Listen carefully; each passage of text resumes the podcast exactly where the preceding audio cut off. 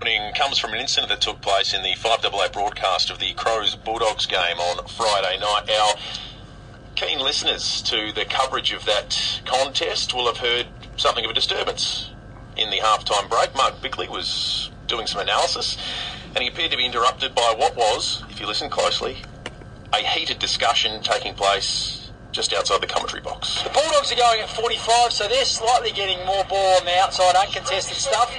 But but at the moment, it's uh, it's more it's more of the contested possessions going Adelaide's favour.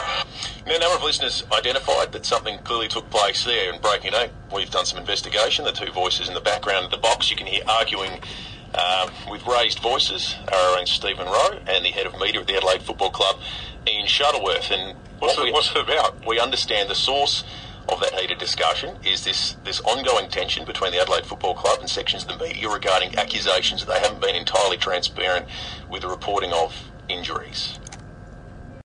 I'm Andrew Rule, the host of the podcast A Life and Crimes. Here are some of the things that we've been talking about the last few weeks.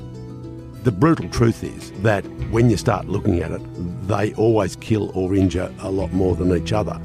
The professional hitman used to be a professional hitman. Evil strikes in all forms, but particularly as stupidity. Life and Crimes is available wherever you get your podcasts.